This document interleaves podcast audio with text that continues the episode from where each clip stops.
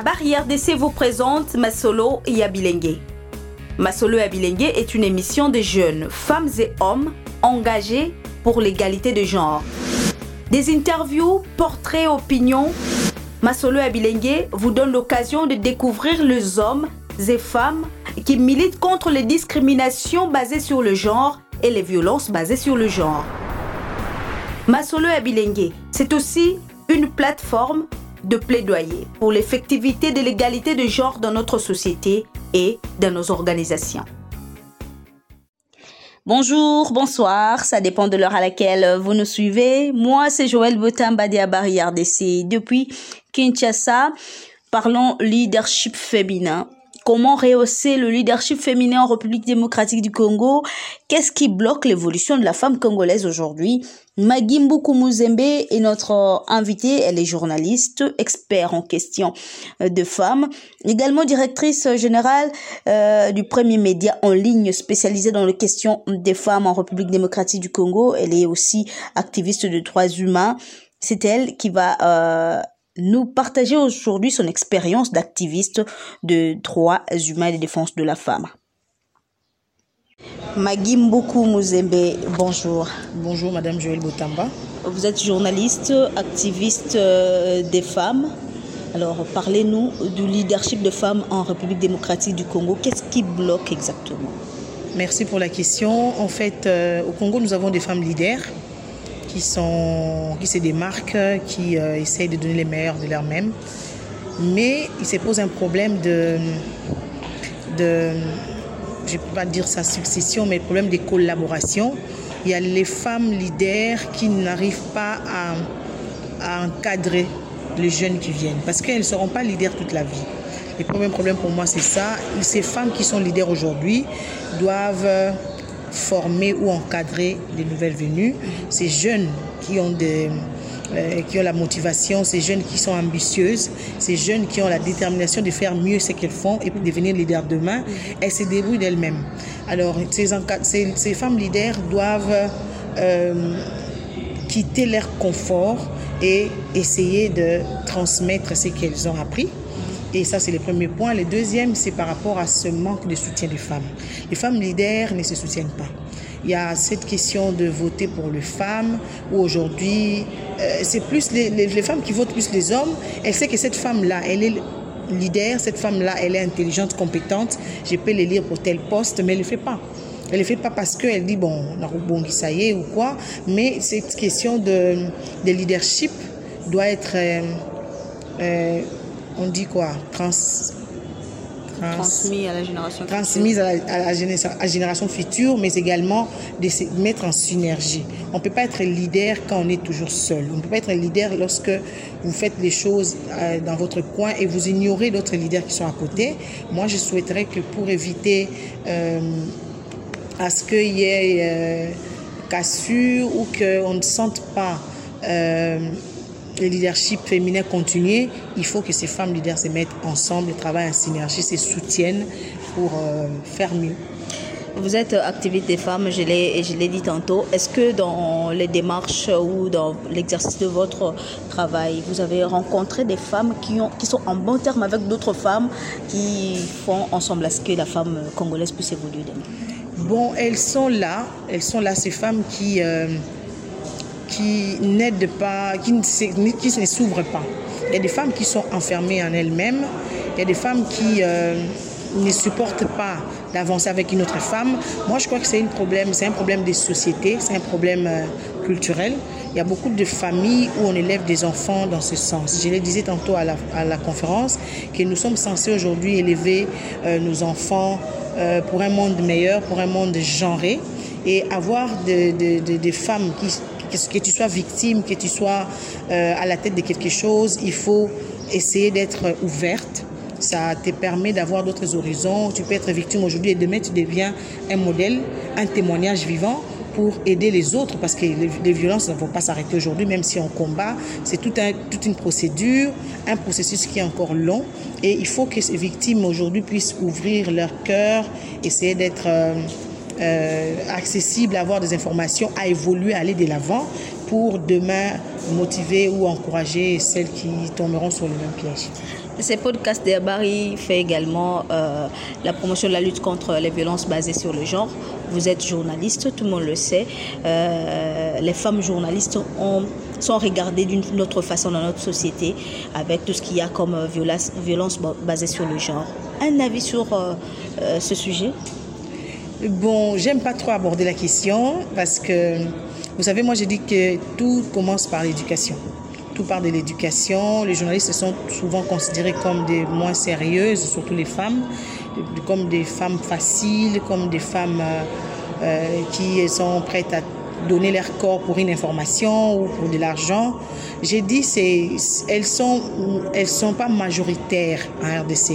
Ces journalistes euh, femmes qui qui associent leur vie privée et les exposent pour gagner quoi, quoi que ce soit, soit de l'argent, soit euh, de l'influence ou avoir euh, faire un nom. J'ai dit que c'est un problème d'éducation.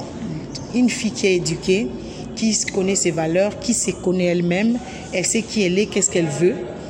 La finalité, c'est pas les mariages. Parce que beaucoup pensent que euh, parce que tu es marié, tu deviens un père super femme, d'autres qui, qui sont célibataires. Non.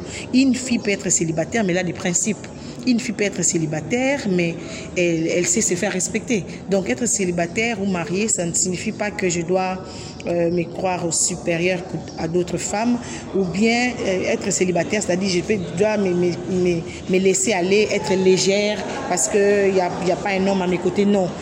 En étant célibataire, mais, euh, applique des principes, définis ce que tu veux, devenir demain, définis ce que tu veux faire comme choix. Soit il y a des gens qui ne veulent pas se marier. Elle est là, elle est belle, elle est intelligente, mais elle ne veut pas se marier. Des jeunes qui ne sont pas mariées, pas parce qu'elles ne sont pas belles ou qu'elles ne sont pas intéressées, mais parce qu'elles ne veulent pas. Donc, le fait de ne pas accepter des mariages, ça ne signifie pas non plus qu'elles sont légères, non. Mais moi, je demanderais juste à mes consoeurs qui ne sont pas encore engagées officiellement, qui ont leur vie, elles ont fait leur choix, mais de se faire respecter. Parce que si tu n'as pas de principes, si tu ne te fais pas respecter toi-même, c'est difficile que quelqu'un vienne te respecter. Et, euh, et en, plus, à la société, je dirais, il faut enlever ça de leur tête. Il ne faut pas toujours mélanger la Qu'est-ce qui a fait que ces préjugés-là perdurent durant des années C'est parce qu'il y a eu des journalistes qui sont mal comportés, qui, qui, ont, qui sont allés dans ce sens-là. Et euh, elles ont... Elles ont euh, l'image de, toutes les femmes des médias, mais ce n'est pas le cas.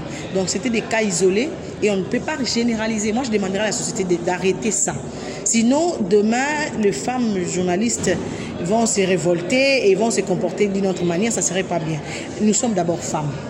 Nous sommes femmes et le choix d'être femme et devenir mariée demain ou rester célibataire, c'est juste un choix. On ne peut pas commencer à, juger euh, une journaliste parce qu'elle n'est pas mariée, tu estimes qu'elle est moins sérieuse, qu'elle est euh, prête à tout donner, donner son corps pour avoir euh, soit de l'info ou de l'argent. Non, c'est-à-dire c'est un choix que la personne fait, mais que ces personnes puissent avoir, mettre des principes être respectueuse, faire en sorte que je suis journaliste et je suis libre de faire ce que je veux, mais je sais aussi me faire respecter. Vous êtes euh, initiatrice d'un grand média actuellement qui s'occupe essentiellement des, questions des femmes. Vous êtes vous-même une femme. Est-ce que euh, vous travaillez bien dans cet environnement-là avec des hommes également? Oui, d'ailleurs, la rédaction des, des Pour l'info est composée plus des garçons. On n'a que deux filles et on a quatre garçons.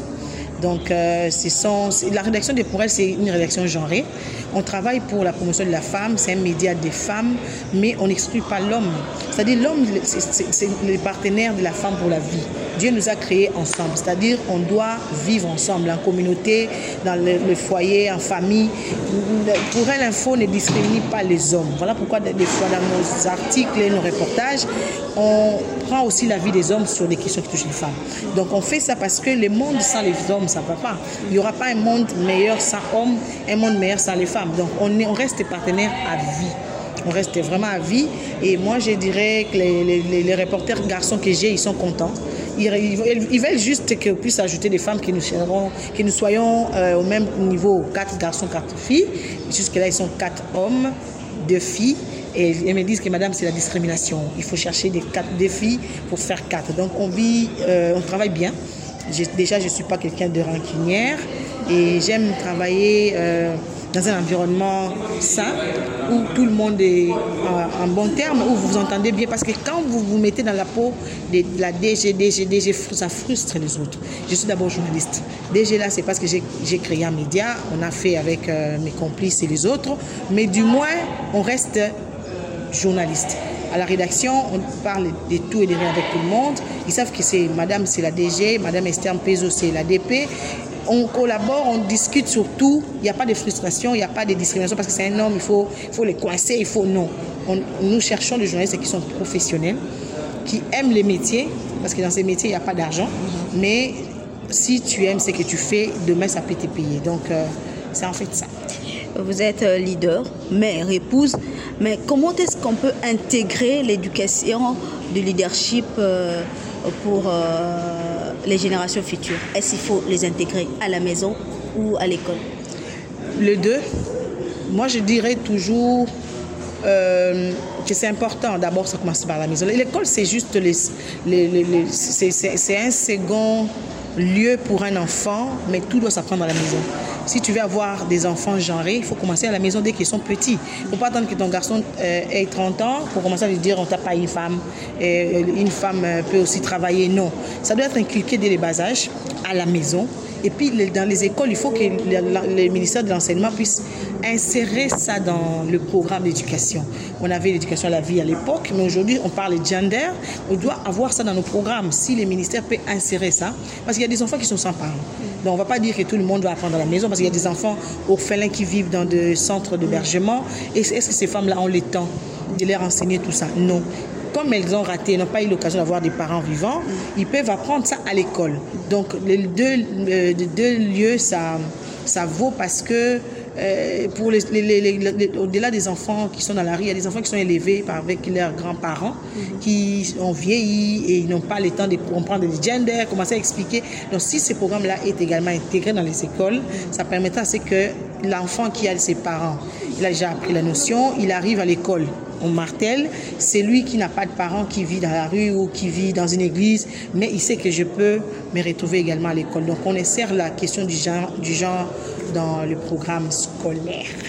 Merci beaucoup, euh, Madame Magim Mozembe. Merci beaucoup, Madame Joël Botamba. Merci d'avoir suivi ce énième numéro de Masolo Abilengue. Continuez à nous écrire vos suggestions et commentaires sur toutes les plateformes numériques de Abari RDC. Rendez-vous au prochain numéro. Au revoir. Ceci est une réalisation de la barrière d'essai avec l'appui technique d'Internews grâce au financement de la coopération suédoise, l'USAID et la coopération suisse. Les opinions partagées ne reflètent pas nécessairement les vues de l'Agence suédoise de développement international, ASDI, de l'USAID, du gouvernement suédois et du gouvernement des États-Unis.